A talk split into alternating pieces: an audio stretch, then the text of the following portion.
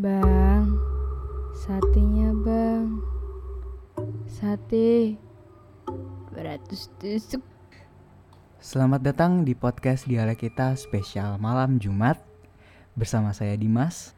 Bersama saya. Oke, kali ini kita bakal bahas dunia uka-uka. Jadi Bara, kamu percaya adanya hantu? Ketemu mulu sih dari tadi. Kamu percaya nggak ada hantu? Mas, kamu tanya jangan kayak gitu. Kalem dong. Ini aku kalem. Percaya Jadi, nggak ya? jadi Bara, kamu percaya nggak adanya hantu? Sumpah, ini dari tadi bunyi ayam mulu. Ini kita nggak bisa fokus. Oke, kamu percaya nggak ada bunyi hantu?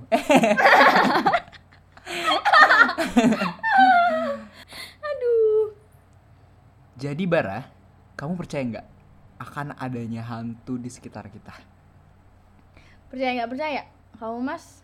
Kalau aku, aku percaya adanya mereka. Serius? Karena aku sebagai penggemar film horor percaya.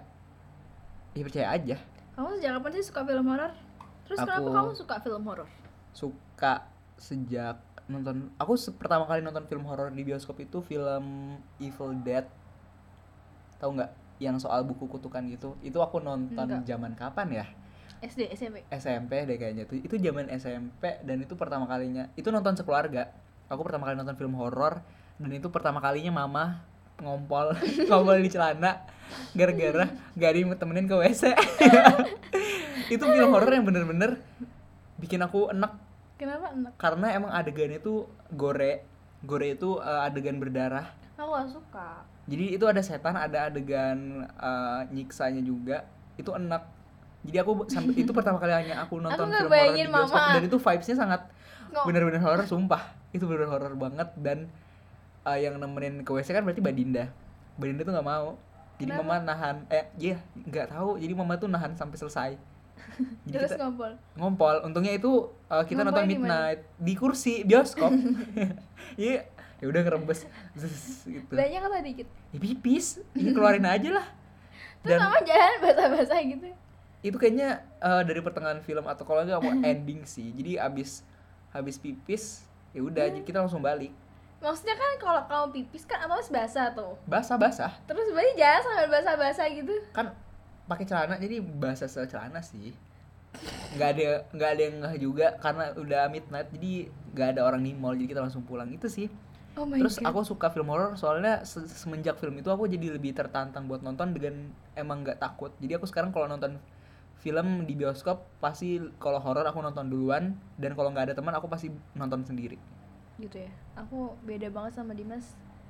Aku emang nggak dibiasain film horor. Terus pertama kali nonton film horor sama teman-teman SMP ada bokepnya. tapi rata-rata emang film horor biar menarik perhatian ya emang ada sumber rated ratednya gitu sih Oh, tapi itu mas film horor ya Indonesia. in- apalagi Indonesia ada gini-gininya yang nggak mutu. Oh Iya, my god, itu cowok cewek semua yang nonton kayak anjir. pada Abis itu aku puasa kem- tiga hari sumpah. pada kemprut Kesel deh.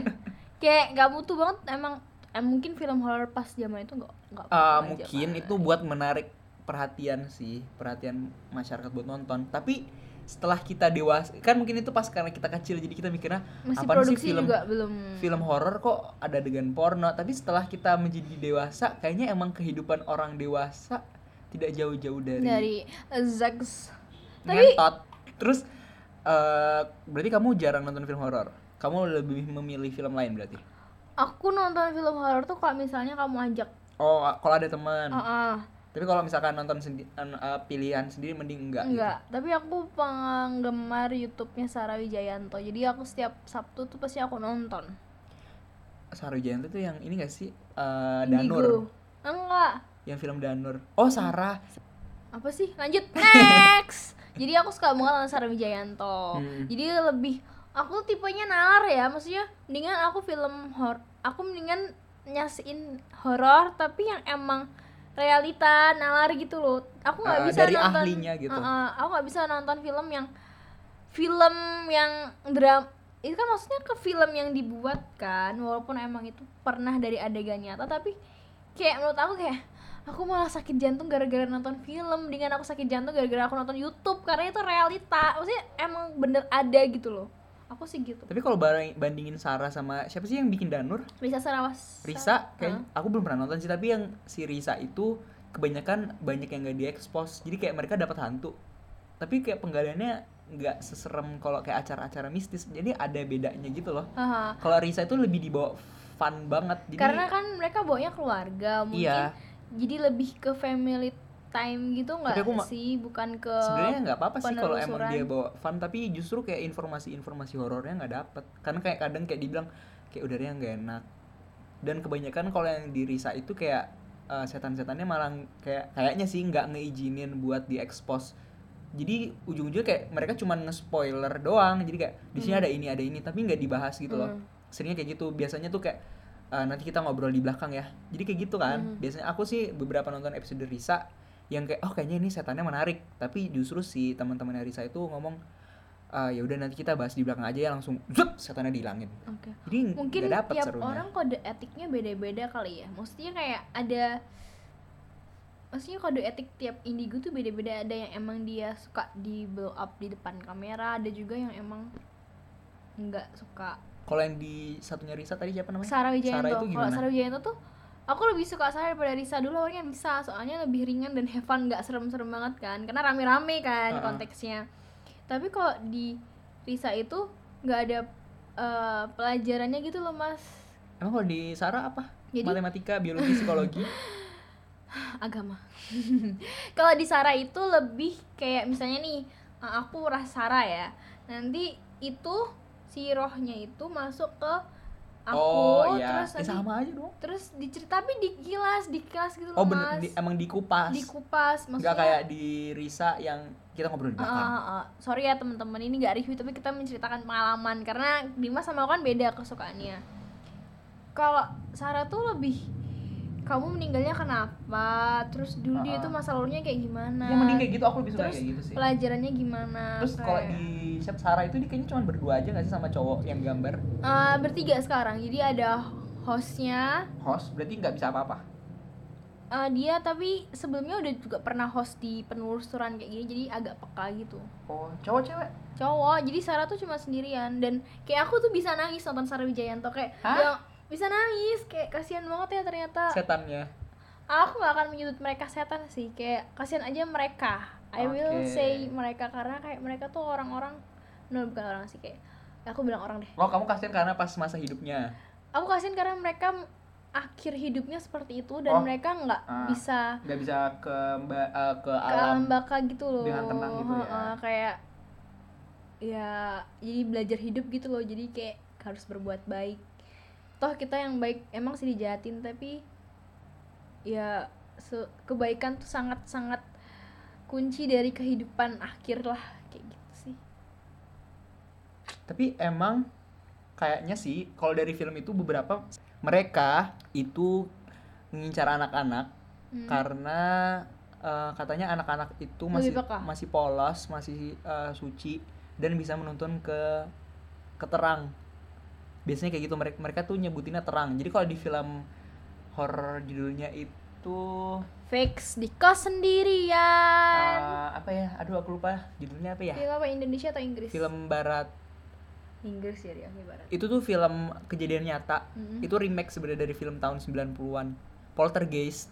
Jadi Poltergeist itu han- eh, mereka yang udah meninggal mayatnya itu nggak dipindahkan dan di atas kuburannya itu dibangun perumahan Mhm. nah jadi mereka itu kayak ngamuk eh, min- kayak minta tuntutan tapi mereka itu udah terlanjur marah.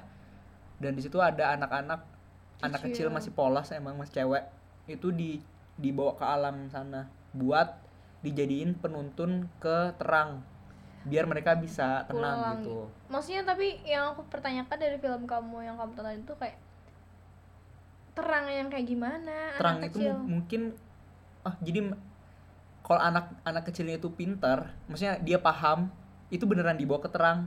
Tapi kalau anaknya nggak tahu ya terperangkap bareng. Karena walaupun dia polos dan bisa menuntun tapi dia nggak tahu harus dituntun ke mana. Mungkin itu yang makanya Mungkin- kenapa mereka banyak yang terjebak di dunia kita gitu.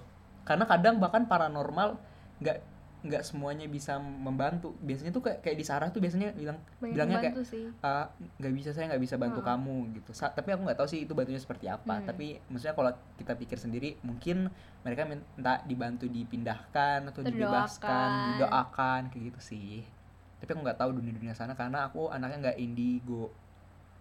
Indie home tapi aku indie aca-aca kayak gitu deh. Ya gitu deh pokoknya aku suka banget sama Sarah terus eh, kamu nonton film-film kayak gitu kamu ngerasa kamu belajar jadi anak indigo gitu gak sih? Kamu indigo Enggak. gak sih? Kamu punya pengalaman bersama mereka mereka itu nggak? Aku gak punya aku tuh nggak ada pengalaman ketemu gitu. Puji Tuhannya tuh ya Tuhan thank you so much lah ya.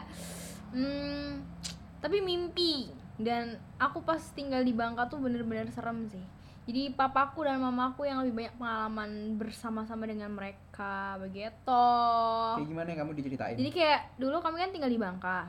Nah, di Bangka itu kami itu kan kayak memulai klinik bersalin yang baru. Tapi tuh kliniknya udah ada, kita tinggal nempatin Ah, aja dan mengoperasikan. Ternyata itu kayak tempat pembuangan. Jadi hubungan apa pembuangan janin hantu.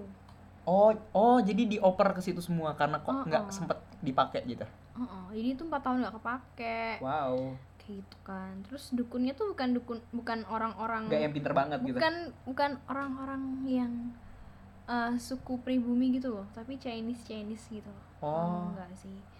terus? Terus ya, nggak sefrekuensi karena dia Cina?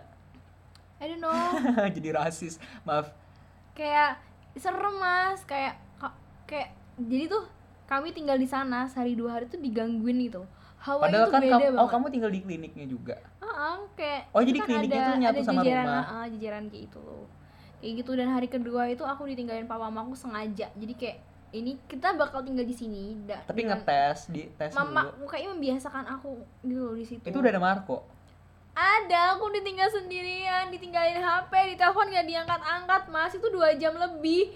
Dan itu aku bener-bener nangis kayak ya ampun tuh ada apa sih di belakang? Kayak ada orang main ketoprak kayak gitu loh main main out out dapur gitu kontang-kontang kayak gitu. Ah, terus saya itu pokoknya nggak tahu deh papaku tuh berani banget jadi tuh di situ ada pohon.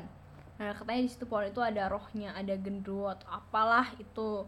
Terus jadi pernah kan biasanya kan itu kan klinik baru jadi tuh ada tamu gitu kan yang survei gitu kan kayaknya sur orang yang datang ke situ punya niat jelek gitu lah biasa kan bisnis kesehatan kan ya. Mm-mm. nah aku dimimpiin coy sama hantunya.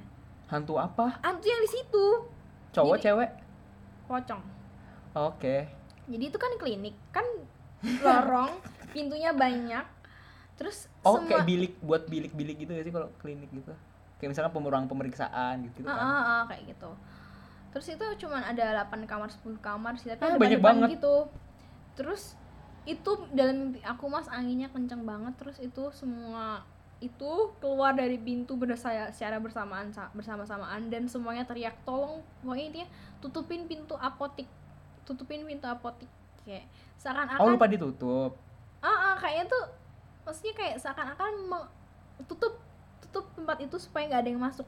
Paham nggak sih? Paham. Kayak gitu jadi kayak ya padahal kan kalau malam emang nggak ada yang masuk kan? Atau ada nggak ada tapi cuman teme- mereka maunya ditutupin. Ditutup mungkin dalam arti itu habis ada orang datang maksudnya hati-hati sama orang itu. Jangan sampai orang itu masuk ke dalam maksudnya nggak ada hubungan sama klinik itu gitu loh. Mungkin orang itu niatnya buruk paham gak sih? Eh, kayak gitu terus Kan. kamu bilangin? Aku bilangnya apa? Bilangin ke aku orang. bilang ke mama mama aku mimpi kayak gini gini gini gini, Em- gini. tapi emang kenyataan belum ditutup pintunya? Eh, enggak itu tuh oh akhirnya udah di- tapi maksudnya sebelumnya kebuka gitu ketutup juga. Tapi buat antisipasi mungkin aja. itu kayak isyarat gitu loh mas. Pesan oh, biar kayak gitu. lebih ingat kali oh, ya. Oh, jadi itu serem banget sih aku bilang mama. Tapi mama no komen Oke. mas tadi kan aku udah cerita nih tentang pengalaman aku. Terus kalau kamu sendiri ada nggak pengalaman? Ada sebenarnya aku tuh anaknya nggak peka dan aku eh, nggak pernah ditunjukin penampakan. Maksudnya mereka nggak pernah menunjukkan sama sama sama. wujudnya gitu tapi aku lebih Ngerasain? sering enggak juga. Aku bias ngerasain pernah sih tapi nggak kayak nggak yakin ini beneran apa enggak.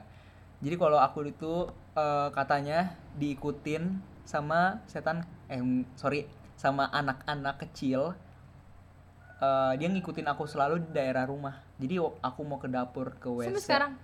Ng- dia cuman di daerah rumah. Di rumah sana. Di Rumah, mama ini. rumah aku. Jadi kalau aku keluar rumah Kamu dia dia nunggu dia nungguin di di pagar Hah? Si, si, si, si, si.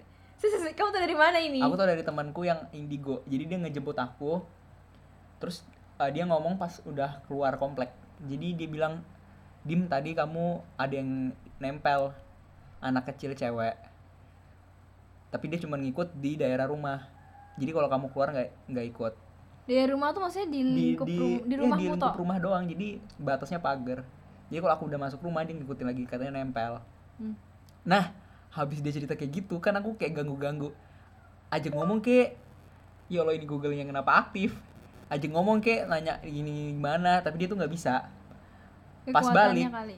iya dia eh, ke kemampuannya belum sampai yang di tingkat itu. Pas aku sampai rumah udah dia balik kos terus dia ngechat.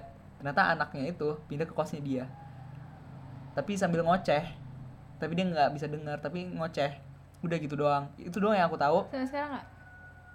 eh aku nggak tahu kalau yang sekarang. Tapi yang sekarang temanku indigo yang lain bilangnya di depan kamarku ada eh, sesuatu tapi dia nggak mau cerita. Kayak gitu. Negatif atau positif? nggak tahu. Dia nggak mau cerita. Kalau yang anak-anak itu positif nggak nggak nggak jahat. Hmm.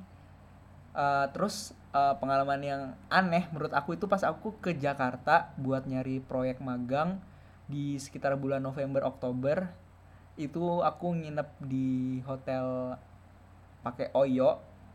Itu hotelnya serem dari luar serem. Itu di daerah Jakarta Jakarta mana ya? Jakarta Pusat mau ke barat. Jadi agak menjorok ke Jakarta Barat. Itu daerahnya sepi banget. Aku sampai di Jakarta itu jam 8 malam. Aku nganter Rera dulu di Jakarta Pusat ke hotel dia. Terus aku naik iya pokoknya daerah daerah kita hampir deket cuman kalau naik ojek itu 10 sampai 15 menit dari stasiun kereta. Aku nganter ke dia dulu 10 menit kita jalan kaki. Itu hawanya udah nggak enak karena eh, hotel Rera juga ternyata masuk-masuk gang dan itu daerah-daerah diskotik. Jadi Wow. sepi banget. Kok diskotik sepi sih? Eh, jalannya sepi. Ya diskotiknya aku nggak tahu rame apa enggak masa diskotik karaokean gitu. Tapi masuk masuk gang jadi kayak paling cuman banyak tukang-tukang nongkrong di eh, kayak kucingan gitu terus aku dari kos eh, dari hotel dia baru pesan ojek ternyata ojeknya tuh kalau agak jauh tapi eh, 15 menit tapi belok-belok dan ternyata itu daerahnya lebih sepi lagi sepi banget padahal itu pinggir jalan hotelnya Kau sendirian di kos itu? Di, di di hotel, hotel itu? itu sendiri Aduh, dodol. Harusnya kamu punya temen, coy. Jadi waktu itu itu waktu itu kita cuman bertiga ke Jakarta. Dua cewek, satu cowok aku. Ya Besok kamu tuh, aku tahu kamu tuh Iya, punya sabar, temen cowok. sabar. Tapi tuh buat temen cowok. Ah. kan itu kepentingan pribadi bukan ngajak orang. Terus jadi kenapa kita pisah hotel karena kita pakai promo. Jadi satu hotel itu cuma bisa buat satu promo. Jadi aku harus cari hotel lain dengan promo yang beda. Nah, hotel aku itu daerahnya udah sepi, Alfamartnya jauh banget dan eh, jalannya itu ruas kiri kanan itu ada pembatas yang ada pagar. Jadi kalau kita mau nyebrang ke sebelah yang ada Alfamart, nah kita, kita harus cari jalan yang nggak ada pagernya. Jadi aku males dong. Jadi aku ngendep aja di hotel.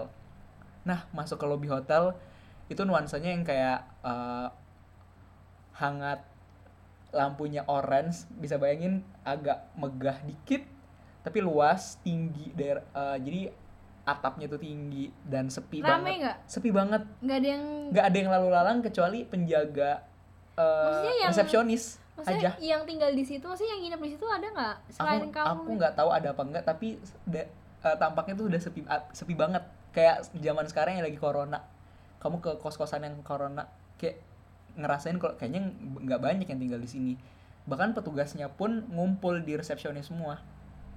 Terus udah aku diantar ke lantai eh, empat kalau nggak salah atau tiga. Itu naik tangga biasa nggak naik lift itu di setiap lantai aku bisa ngelihat lorong-lorong yang sepi. Eh, nuansanya eh, nuansanya tuh lorongnya sempit. Lampunya tuh eh, remang-remang. Bisa bayangin nggak? Jadi lorongnya tuh sempit remang-remang. Terus pintunya tuh ijo model ijo ijo-ijo eh gimana sih? Ijo-ijo jadul. Itu serem banget sih pintu-pintu serem gitu. Terus aku sampailah ke kamarku. Itu serem banget kamarnya ternyata lebih serem. Dan dari tangga Kau milih atau enggak? Enggak. Kan udah promo 100 ribu milih. Dan dari tangga ke kamar itu belok banget beloknya banyak. Jadi kayak nggak langsung oh ini kamar. Nggak terus kita harus jalan lagi belok lagi belok lagi. Baru dapat kamar. Oh, dan kamarku kamarnya itu apa ya? paling pojok. Bener-bener pojok. Jadi kalau mau keluar kan berarti aku harus melewati eh, lorong-lorong tadi. Dan itu lorongnya udah serem. Kamarku juga aku masuk lah serem banget anjir. Jendelanya satu. Itu susah dibuka. Karena aku niat jadi aku chat temanku katanya ya udah disuruh buka jendela biar udaranya lewat dulu. Tapi nggak bisa. Ya udah itu kamarnya bener-bener serem gelap. Berapa hari? satu hari. Aku aku di Jakarta cuma dua hari satu malam. Dan aku nggak berani keluar cari makan kan. Ya udah aku makan snack yang aku siapin mandi mas aku masih bisa maskeran bisa nonton TV tapi soalnya aku ngalihin perhatian. Soalnya aku merasa ada yang ngawasin di kamar dan sendiri kan jadi kayak agak sedikit paranoid sih sama keadaan kamar. Lampunya juga nggak terang-terang banget tapi untungnya dingin. Jadi maksudnya kayak ya udahlah aku aku kan cepet tidur karena udah capek. Terus aku senang karena udah pagi jadi aku lebih semangat dan nggak takut karena cahaya masuk. Terus keluar lorong vibesnya udah beda pas di pagi hari. Lorongnya tuh lebih kayak lorong surga. Sedangkan di malam hari kayak lorong neraka. Gila, serem banget sumpah itu hotel. Aku nggak tahu nama hotelnya apa pas aku eh, keluar keluar kamar ma- ke lobby lah sepi banget nih kayak kagak ada yang check out kagak ada yang check in gitu atau enggak nggak ada yang nunggu masuk Emang kamar nggak ada gitu. kayak review-reviewnya gitu ya? nggak nggak ada aku nggak baca aku waktu itu check out hotel itu jam 7 pagi aku udah bangun dari jam 5 Anjir. kayak aku emang seniat itu buat menjelajahi kota Jakarta tapi setelah itu ya aku udah keluar dari hotel dan aman-aman aja sih jalan di Jakarta Iya kan jalan bukan hotel tolong. tapi itu sih pengalamanku yang aku selama ini kurasain merasa hotel itu serem aja Hmm.